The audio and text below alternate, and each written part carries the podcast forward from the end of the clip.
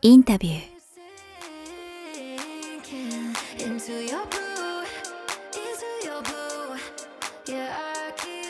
こんにちは、堀奈々です。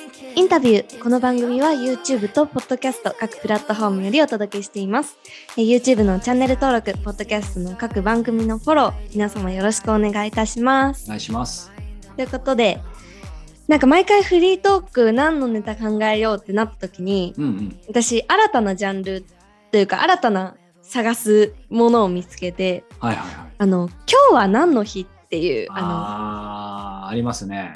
で、どうやら1月28日はその日だけではないらしいんですけど、なんか1月24日から30日までがはい。全国学校給食週間らしいんですよ。なんでまた、なんかこう給食が始まった日が、なんかちょっと読みますね、こう難しいので。はいなんか文部省が制定したものらしいんですけど、こう戦後の食の食糧難が続いてた日本にアメリカから物資が送られて贈呈式が行わはい。れたらしいんですよ。はい。それが12月24日だったんだけどそれだと冬休みに入っちゃうからってことで1ヶ月遅らせてこのなるほど週あ、そういうことなんですね。非常にこう物語があるというか複雑なんですけどじゃあそういう意味では戦後間もなくというか、もう結構経ってんじゃないですか、その習慣始まって。そうそうそうそうらしいです結構どころじゃないですよね。結構どころの騒ぎじゃない1946年から始まってますからねだいぶですね76年ですね。気づくのが遅かったですね。小学校卒業してしまいましたが、まあまあでも感謝ですね。で早川さんもちろん給食でしたよね私もあそそううですねだったんですけど。あでもこうちょっと思ったんですけどあの今はね自分が大人になって自活してどちらかというとこういろいろ、まあ、買ったり作ったりそれに準ずる立場になってやっぱ給食ってすごくありがたいしね。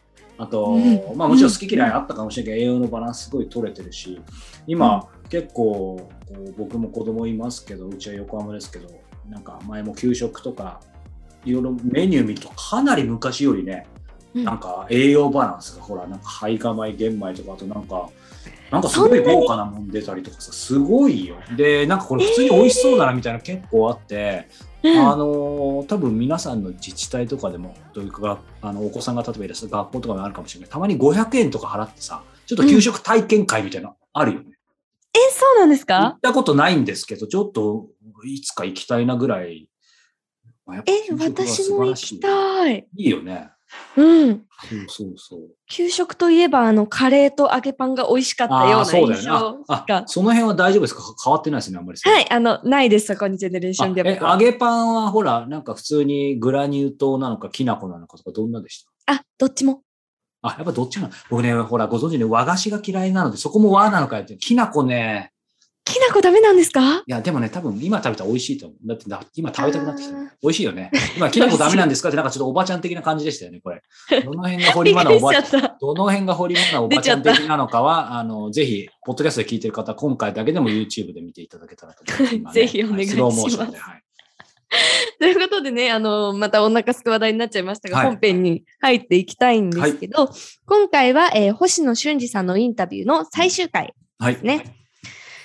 ね。なんか、うーん、俊星野さんのこうインタビューを全体的に通して見させていただいたときに、なんか、あれ？この人靴職人だよねっっていう印象が。本当に思って。っていうのもこう私の職人さんのイメージってもしかしたら古いかもしれないけど、うん。こうコツコツコツコツ地道にこう一つのことを極めるみたいなこうイメージだったんですけど星野さんって実際になんか前職で会計士をされて。はいはい。たりとかで靴職人もしながら会社の経営もされてたり、うんなんか後輩の育成だったり、うん。こう未来の話だったりも聞いたときに、なんかジェ、ジェ、ジェ、ジェネラリスト的なイメージの方が強くて、早川さん、そういったところ、なんかどういった印象そうですね。今、マナさん言ってくれたように、まあ、厳密に言うとですね、本編でもあったと思うんですけど、うんあの、今ね、まあそう。だからね、やっぱり前回の杉山さんじゃないけど、やっぱり優秀で面白かったってね、ボーダレスなんですよ。なので、形としてはもちろんこのフルオーダーブランド星野の代表であり、えー、もともと靴職人で一人で始めてますから、その職人的な気質はあるんですけど、ご本人も言ってたと思いますけど、うんあの、今はもうね、その経営とか、もちろんデザインもすることもあるとおっしゃってましたけど、プレイヤーであるというより、まあ、かといってコテコテのビジネスマン系っていうのとは違うんですけど、うんうん。非常に、なんて言うんでしょう、そう、ジェネラリストというかね、なんて言うんだろうな。自分のこう大好きなその靴周りのこととかを、プレイヤーとしてというよりもうちょい俯瞰してですね、えーうん。今はその企業体っていう形でその組織でしかできないこととかが多分あるっていうふうに彼は思ってると思うので、うん。そこをこう全体を見てる、そういうポジショニングなのかなと思いつつ、まあ、本編でもあったと思いますけど、やっぱりそういう方って話してて、まさにボーダレスなので、もうなんとなくわかるんですよね、そういう方って。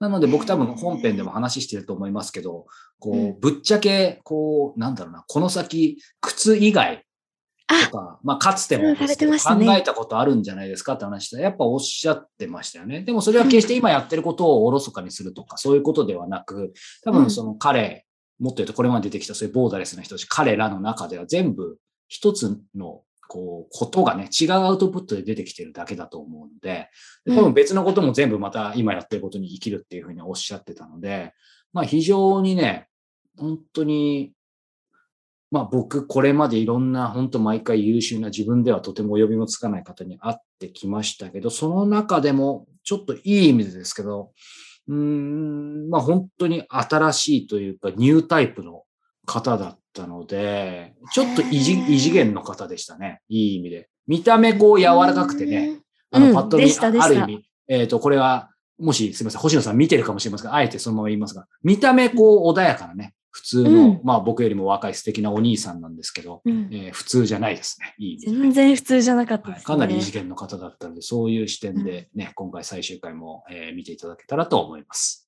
はい、えーそれでは星野さんのインタビュー最終回をお聞きください。星野さんがこうここまで、えー、ともっと言うとこの、えーこのブランド星野というよりも人生全般でもいいですけど、これまでの今ちょうど34年、そうですね、4年。はいはい。生きてこられて、これまで誰かからもらったアドバイスの中で、まあ、最も大きかったアドバイスって何でしょう？今ふと出てくる。会計士の時は、そうですね、お前はただの会計士か、とか、はいはい。そう言われたのはキャリアチェンジのきっかけだったりはするので、なんかそういう言葉だったりとか、それはどういうことですか？一人一人が何かしら挑戦をする人生であれとか、うん。えー何かしら、えー自分自身がやりたいことを枠にとらわれずとかですね、まあまあまさにこうアントレプレナーシップだと思うんですけど、なんかそういうことを教わった方もいらっしゃいましたし、うん。まあでも直近10年だとそうそれが一う番ん。ですかね。うん。はあの今ご自身ではそのスーパーな職人には多分なれないなれなかったとおっしゃってましたけども逆に言うと最後のチェックもってありましたし当然いわゆるなんて言うんでしょう、まあ、この靴なんてまさにその審美眼というかそういうのが一番必要だと思いますし富裕層のお客様であればなおさらその辺大切にされると思うんですけど星野さんが考えるし審美眼とは何でしょうね。まあ普段考えることないかもしれないですけど、やっぱりそれこそセンスって言っちゃうともうそれまでですけど、やっぱセンスは良くないとこの仕事できないと思うんですけど、なんかでもご自身で意図的に磨いてるって感じでもない？意図的に磨いてるはそんなにないかも。すごいいいものに触れようみたいな、まあもう触れてると思うんですけど。でもあれですねこう靴においては、はいあのよくあの神は細部に宿るあって言葉あるじゃないですか。あのやっぱディテールが大事ですね。なのであとバランスあ、はい。なので全体を見てうん。違和感が違和感がないっていうか、き美しいかどうかうん。を見て、うん。えーあとはディテールですね。細部まで繊細かどうかうん。が一番大事なところ。そうですね。細部に出ますよね。ここここいいだろうみたいなとこがね。靴は特に俺なんか、その会計士、い今も資格をあれって一回取ったらもう更新とかないんですか？あなんかあの、はい犯罪とかしなければ 今も会計士ですって言ってもいいわけですよね。あもちろんもちろん、はい、なんか、そのいわゆる、うん数字的なものは当然経営で役立つと思うんですけど、その会計士としてやってきたことが。その直接、一見会計士、なんて言うんでしょう、数字っていうものと関係ないところで、あ、これ会計士やってて役立ったなみたいなことあります？いわゆる決算書がどうこうとかそういう話じゃなくて。意外と,、えっとここの会計士の業界って、あの、人がいろんな業界に散らばっていくんですよ。なので、あの、よくアルムナイのネットワークいいよねって言うんですけど、あの、いろいろなところにいろいろな方が、はい。あの、なんかこう、同僚、先輩う、ん上司みたいな形でいるので、散らばるっていうのは、いいえーと、この職業を辞めて他のことをやるってことですか、まあ、もしこうやってっていう二つやる。っていう方もいらっしゃいますし、うん。あの、別の業界に入ってはい。同じプロフェッショナルとしてやるっていう方もいらっしゃいますし、あの、海外もそうですね。うん海外、あの、どこにでもいるうんので、実は。ドバイ行った時も、行くんだったら紹介するよって言われで、あの、なんかそこからこう、スタート、なんか違うことのスタートができたりとか、なんかそれもごご縁ですね、はいやっぱり。ご縁だと思います。はい。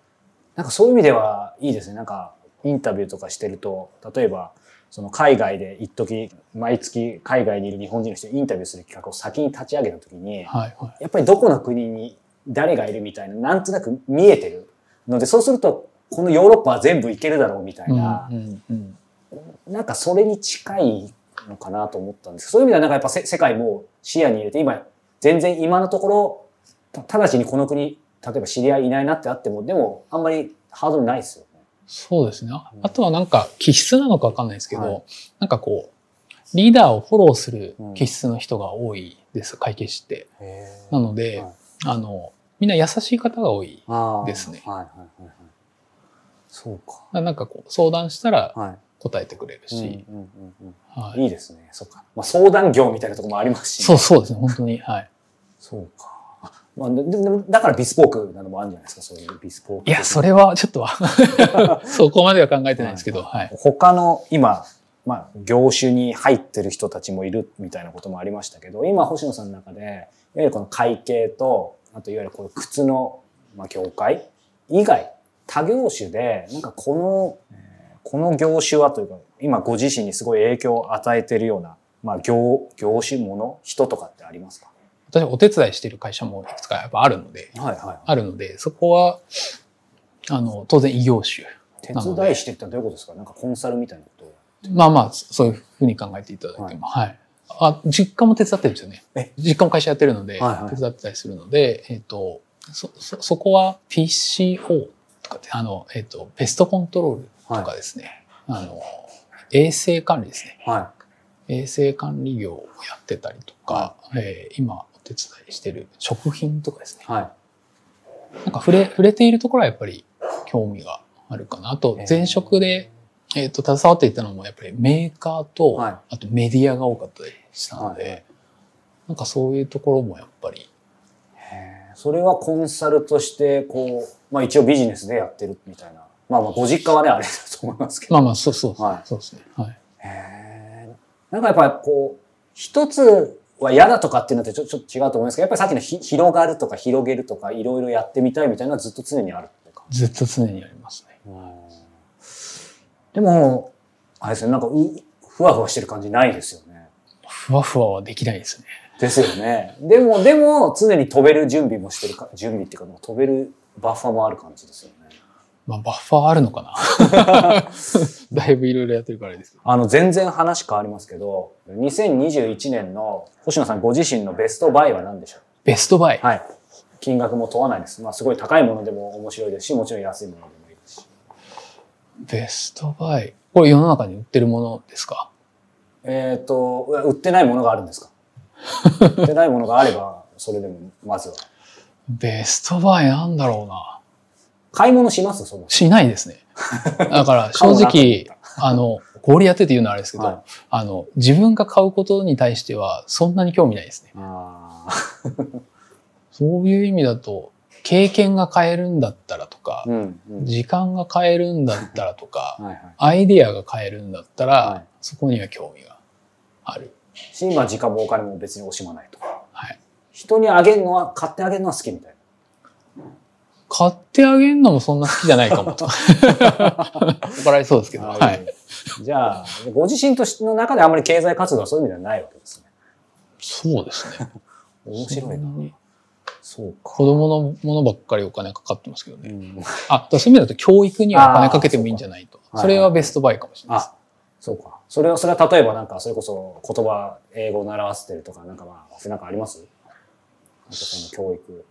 まあそうですね。語学もそうだし、うんうん自分たちが、えー今大人で、はい。えー子供が成長するとき20年後が世の中的には自分たちが学んできたものでは、あの満たされないうん。不足してるうん。特に日本って大丈夫？っていう、20年後どう？みたいな話がやっぱり出てくると思うんですよね。なのでその時のあの教育のあり方みたいなものは、えー現状でそのままではならないっていう、ちょっと危機感的なものはやっぱりあるので、うん。そこに対して、まあ、語学多様性、はい。えーコミュニケーション、うん。えー思考、うん。えーなんか文化的常識感的なものをちょっと日本じゃなくてはい。アメリカだったらアメリカに揃えてもらいたいとか、えー複数の国を同時に持っていてもらいたいとか,、なんかそういう部分はやっぱりあるので、そこに対してはそうですねあの星野家においては最もお金がかかっている かなと思います。えーいいですね。なんかそれだけでも一回インタビューしたら話いっぱい出てきそうですけどね。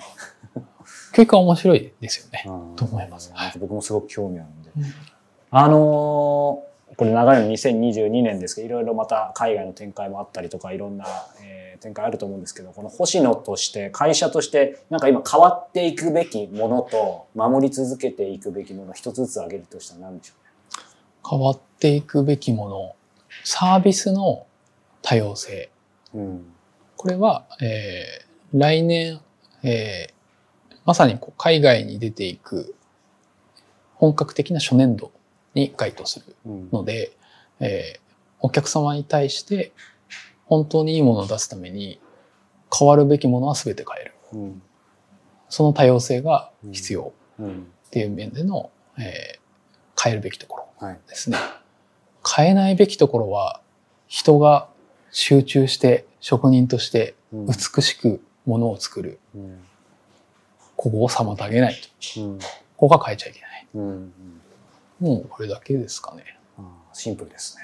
本当にシンプルですね。まあ、さっきのね今後店店舗とかそのひ接客する人がって話もありましたけど、まあ、ここはある意味まあアンテナショップというかすごく大事な場所だなと思うんですけど究極的にここがあるのもやっぱりどどうなんでしょう、まあ、そういう概念じゃないかもしれないやっぱりその職人さんがいてそこの工房がまずあってみたいなイメージなんでしょうか？そうですね。ここはなんか我々のあくまで、えーノーブランド、うん。新参者っていう立ち位置なので、本当に作っ、職人が手で作っている、心を込めて作っている。これが伝わる場所であるうん。っていうのが、えっ、と、最も大事はない。ところですね。で、その上で、こう、世界観くつろ、くつろげるかどうか、えー一つ一つ、なんか丁寧に、えー接することができるかどうか、みたいな、えっ、と、観点がやっぱりお客様にとってはあると思うので、えーそういうための空間うん。ですね。はい。こうまあ、いこの23年とかいろいろまたトライしていくってあると思うんですけどこう星野さんまだ若いですけどこの星野っていうこのブランドにおいてなんかまあその最終形とか完成形って当然ね完全に描けるわけじゃないと思います。しそもそも描くのがいいのかわかんないですけど星野さんその描いてますか？最終形がどうなるかは、また3年、2、3年すると変わるだろうな、みたいな前提なんですけど、一旦2、3年においては、えー15カ国、うん。えー20拠点、うん。一部のお客様うん。においては、履いているうん。状況うん。になってくれてるとうん。いいかなとうん。いうところが一つですかね。うんで、職人が、えーまず100名しっかり育つっていうのが、えー最初の中期での、うん。まあ、この星野でのテーマなので、うん。100人育て、20、20拠点、うん。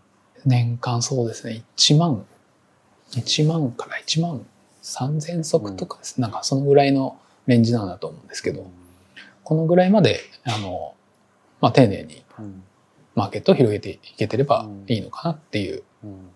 ところですね。うん。はい、その20拠点にそれぞれに職人さんがいるイメージですか？いや、えっとですね、そういうわけではないです。職人さんは基本はやっぱり日本に、はい。そそれはやっぱりある程度そこに集約してきちんとさっきね職人さんがこう安心して集中して作れる場所だったりあと当然星野さんもそこで割と見られるみたいななんかそういう思いがある感じなんですか、そうですね。いいいいものを作る、えー方式は今のところは、うん。あの、集まって作った方がいいよとうん。いうところですね。うん。ただまあそうか。今のところはっていうのは今いい意味でもね含みを持たせてまた3年経っていろいろ時代も変わってるかもしれない人だってことですよね。まあ、広がりが出れば当然、あの、もう少しこう拠点を複数にしてうん。分けて作った方がう、ん。よりその国のその人の価値観に合う靴が作りやすくなるかもねとか、うん。そういうなんか次元は出るかもしれないんですが、うん。今のところは、はい、しっかり一箇所ではい。ちなみにこうちょっとアフタートーク的ですけどさっき冒頭でねやっぱりこう星野さんのその考え方でいくといい意味でもですけどその靴だけじゃなくねいろんなことが今後考えられるのかなすでに考えてるんじゃないかなと思うんですけどなんかあの言える範囲でもいいですし逆にあの今は全然考えてないけどいわゆる妄想程度だけどこういうことも面白いと思ってるみたいななんか星野の頭の中っていうのはどんな感じなんですか？ちょっとだけ覗かせてほしいんですけど。アフタートーク的に言うと、えっ、と、VR は、えっ、と、事業化します。っていう流れになると思います。それは、えっ、と、小売り、小売りにおいて、えっ、と、一旦事業化できないかとかですね。もうあとは靴じゃなくて靴だけじゃなくてってことですね、はいそれ自体ですよね。はい。あとは、えっ、と、デバイスで言うと我々ができることは、足元、足元のグローブを作り出すみたいなのは、うん VR 上は、そこはなんか我々研究していくと強いかなというふうに思います。なので、例えばこう、グローブなんですけど、足、足の、まあ、ソックスなんですかね。うん、ソックスなんですけど、えーその靴を履いたかのようなフィッティングになってくれるとかですね。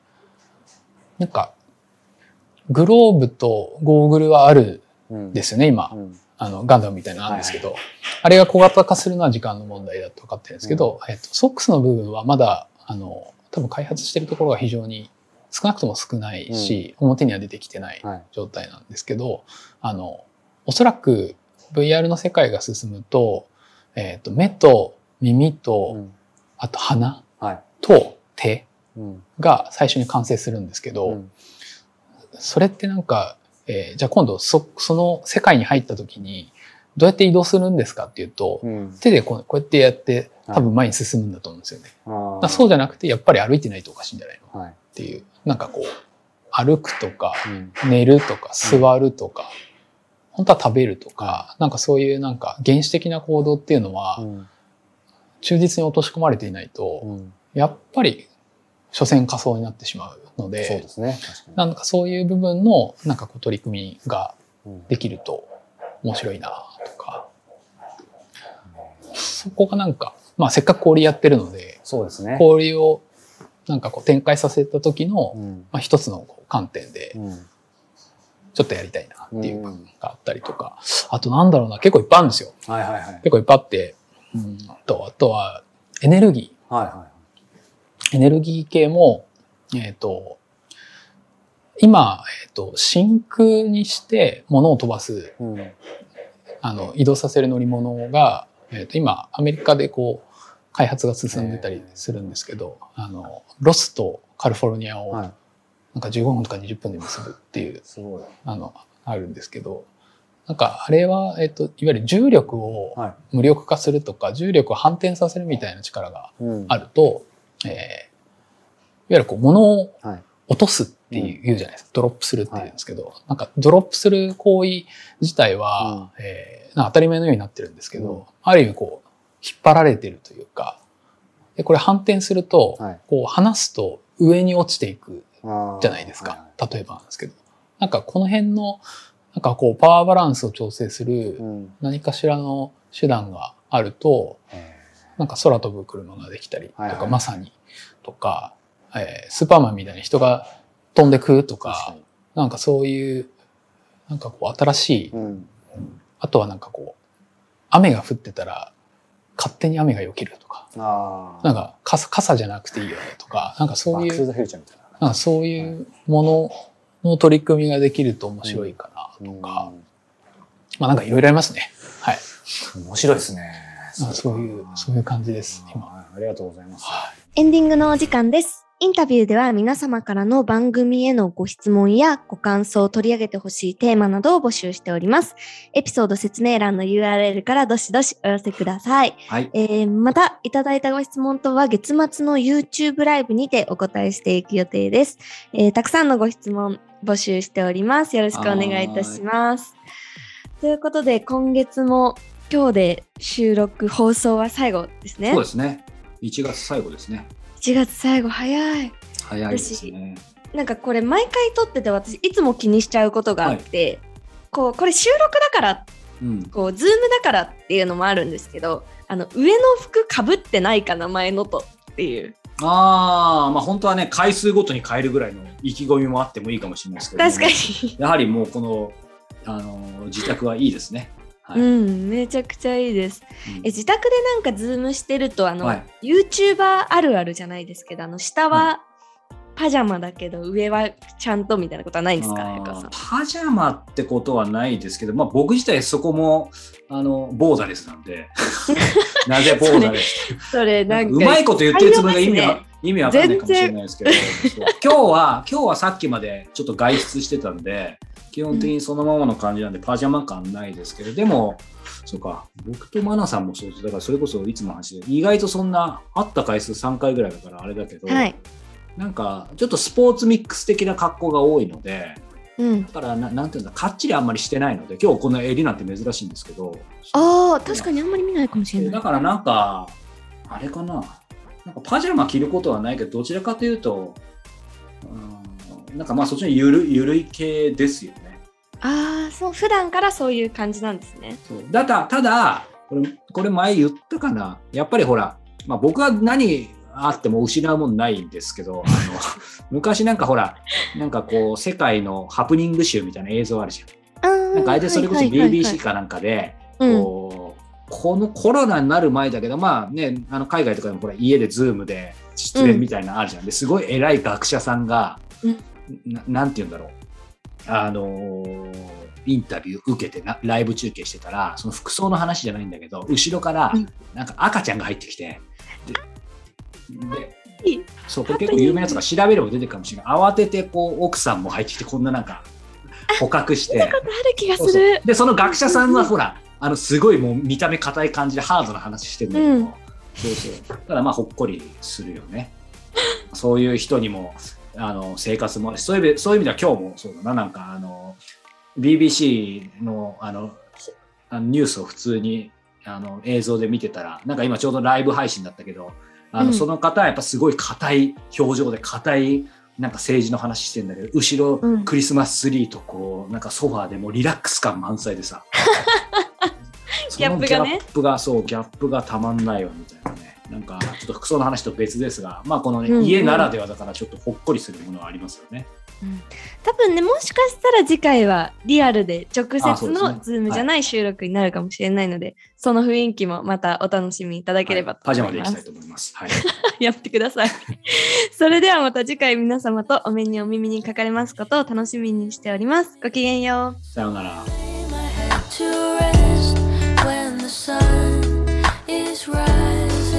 aos